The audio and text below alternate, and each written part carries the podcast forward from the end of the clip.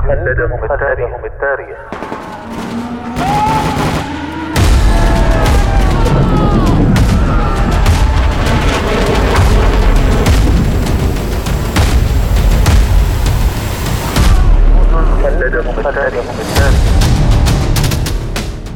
كم يفخر التاريخ العسكري برجال كتبوا سيرهم في سجلاته بحروف من الجهد والتضحية والعطاء.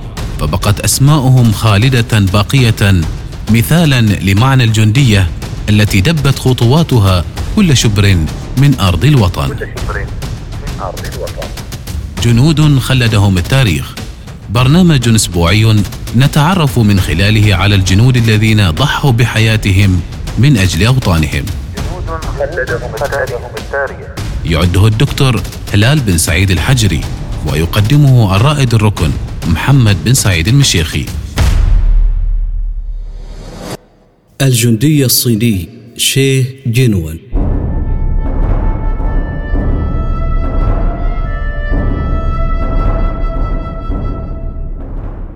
لمدة أربعة أيام في شهر أكتوبر من عام 1937 شهد مواطنو منطقة الامتياز الدولي لشنغهاي آخر المعارك اليائسة. عبر نهر سوتشو كريك الصغير. كان هناك مستودع خرساني قوي يقف على حافة أرض قاحلة من المباني المقصوفة وأعمدة الهاتف الملتوي. إنها واحدة من أكثر المعارك غرابة في العصر الحديث وهي إحدى القذائف الافتتاحية للحرب الصينية اليابانية الثانية أراد كلا الجانبين الصينيين واليابانيين كسب المجتمع الدولي. لذلك حاول كلاهما ضمان بقاء الحياة طبيعية قدر الإمكان في ظل تنازلات محايد. كانت المسافة بين أضواء المدينة الكبيرة والأنقاض المحترقة أقل من سبعين مترا.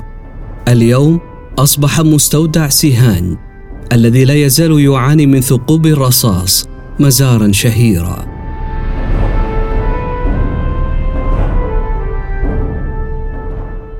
يعرف الرجال الذين دافعوا عنه باسم الثمانمائة بطل. في الواقع كان عددهم أربعمائة وأربعة عشر ولكن تضخيم عدد القوات كان تكتيكا جيدا لتدمير العدو.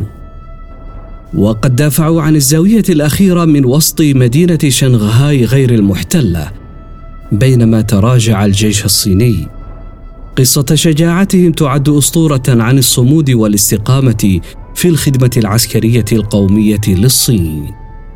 تتجسد معاني الأسطورة في قائد هذه الفرقة شيه جينوان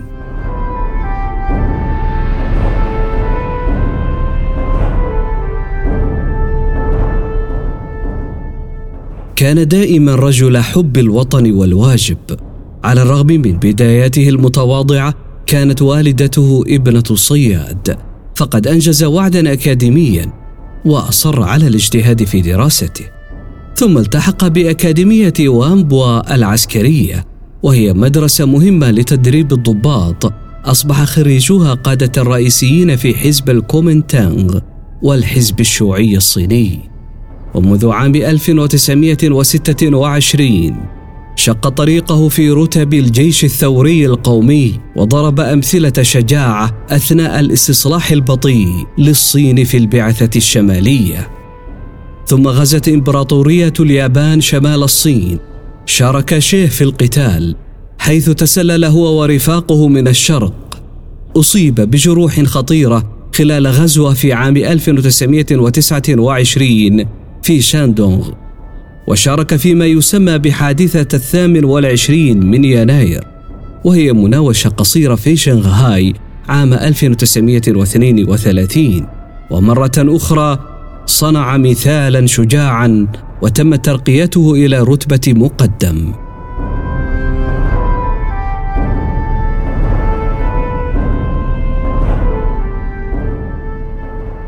بحلول معركة شنغهاي في أغسطس في عام 1937 كان شيه جينوان محاربا متمرسا في الفرقة الثامنة والثمانين. تدربوا في ألمانيا وكانوا من بين أفضل الفرق العسكرية في الجيش الصيني. عندما اخترق اليابانيون الحدود الصينية التفت الرئيس الصيني شياغ كاي شيك إلى هذه الفرقة.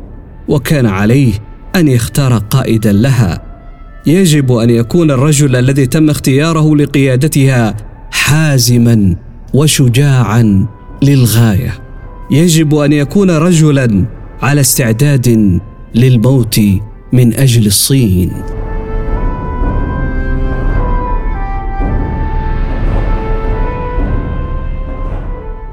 يبدو أن شيه جينوان قد سخر نفسه للاستشهاد. مرارا وتكرارا أخبر الشهود أنه سيقاتل حتى الموت. يقول المستودع هو آخر موقع لنا أو هو قبرنا. كما يفترض أنه قال للجنود قبل الحصار طالما لدينا شخص واحد يجب أن نحارب العدو حتى النهاية. كانت معركة شاقة. واستطاع أهل شنغهاي رؤية مذبحة الحرب الشاملة من نوافذهم كتب الصحفي الأمريكي إدغار سنو قائلا كان الأمر كما لو أن معركة فردان حدثت على نهر السين على مرأى ومسمع من الضفة اليمنى لباريس.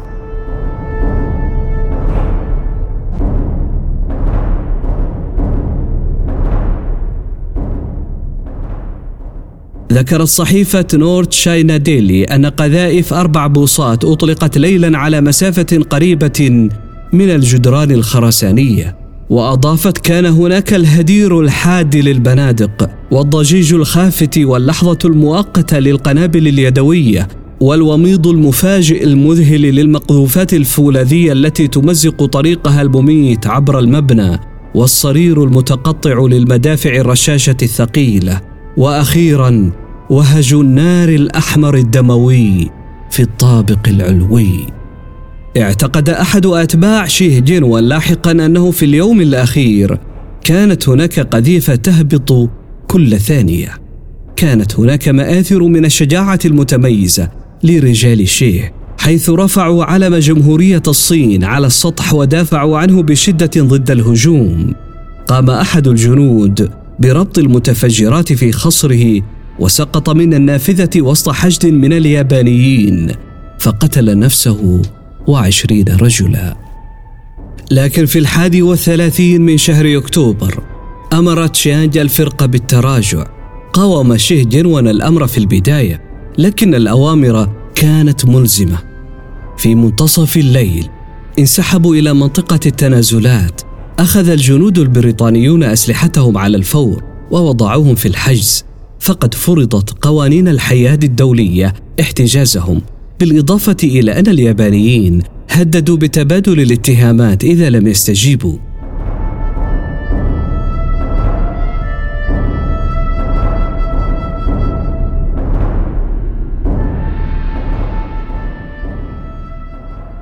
عندما اجتاح اليابانيون الداخل تم وضع شهجنون ورجاله في سقائف من الصفيح.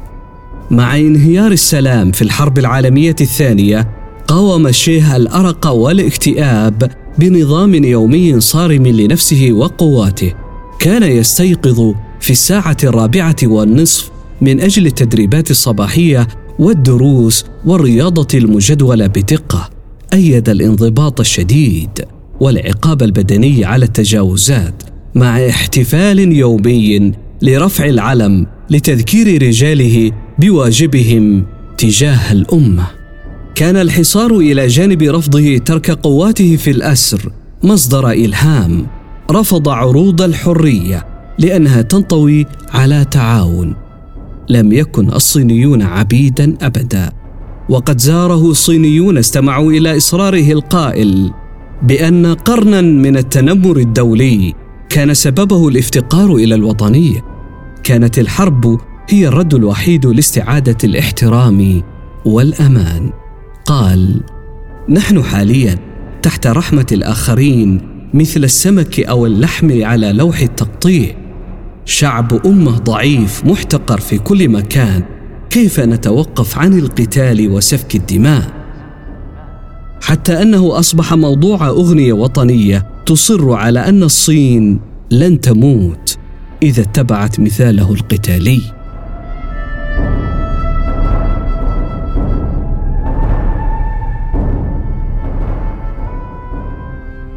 في شهر إبريل من عام 1941 تعرض شيه جنول للطعن من قبل أربعة من رجاله أثناء الإشراف على الركض المعتاد في الصباح الباكر. من المفترض أن هؤلاء الرجال كانوا يعملون لصالح وان جونغوي رئيس الحكومة الصينية المتعاونة، لكن كان لديهم أيضا مظالمهم الخاصة، فقد كانت القوات فقيرة وغير قادرة على إطعام نفسها بشكل صحيح. وفاته عززت الروح المعنوية أشاد كل من ماو تسي تونغ والرئيس الصيني شيان كاي شيك بروحه القتالية فقد كانت ملهمة للحماس الثوري. وقد شهد جنازته عشرة آلاف شخص.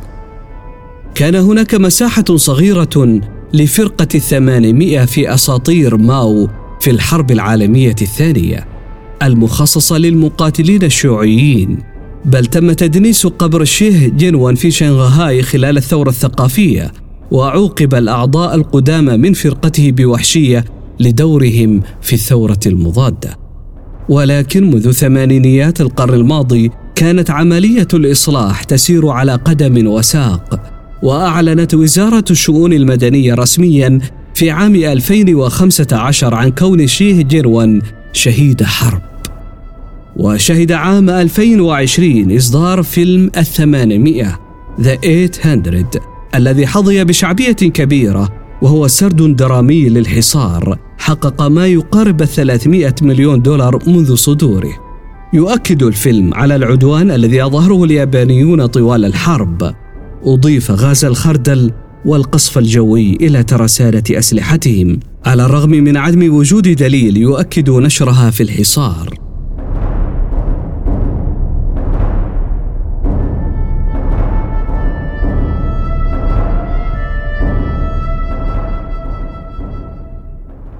يقول بيتر هاربسن من المستبعد جدا أن ينشر اليابانيون الغازات السامة في مكان قريب جدا من المستوطنة الدولية.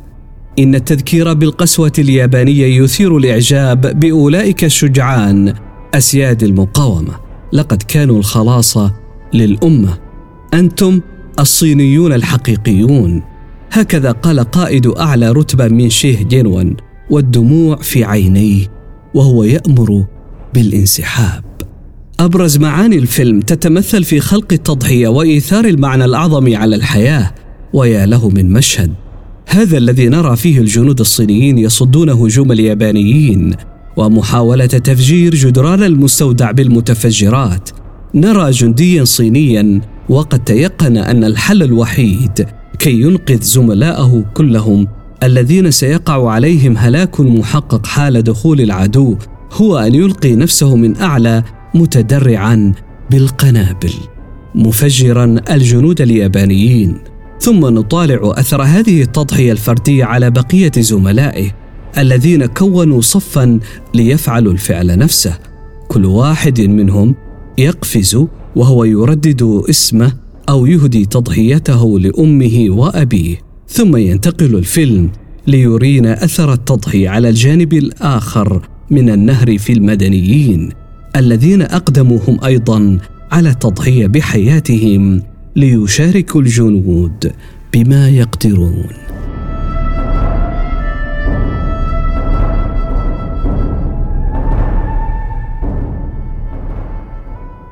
في عام 1947 أعادت حكومة مدينة شنغهاي تسمية حديقة جياويان حيث كان يعيش الجنود إلى حديقة جينوان وأعاد تسمية مدرسة ابتدائية في المنطقة الثانية عشر المجاورة إلى مدرسة جينوان الابتدائية الوطنية. وفي شهر مارس من عام 1986 أقام مجلس مدينة جياولينغ مسقط رأس شيه جينوان نصبا تذكاريا على شرفه. وأعيدت تسمية مدرسته الابتدائية بمدرسة جنون الابتدائية. وفي عام 2005 وبمناسبة الاحتفال بالذكرى الستين لانتصار الصين في الحرب الصينية اليابانية الثانية وكذلك انتصار الحلفاء في الحرب العالمية الثانية أصدرت شركة شاينا تيلكوم مجموعة من بطاقات الهاتف ذات السمات المميزة وقد ظهر في إحداها بطلنا شي جينوان وبذلك أصبح من الجنود الذين خلدهم التاريخ. جنود خلدهم التاريخ.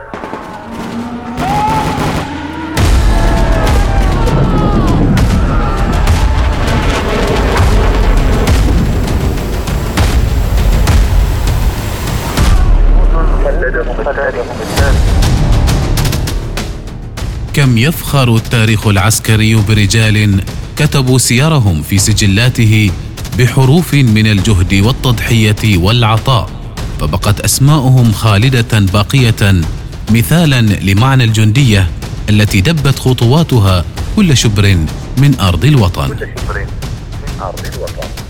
جنود خلدهم التاريخ.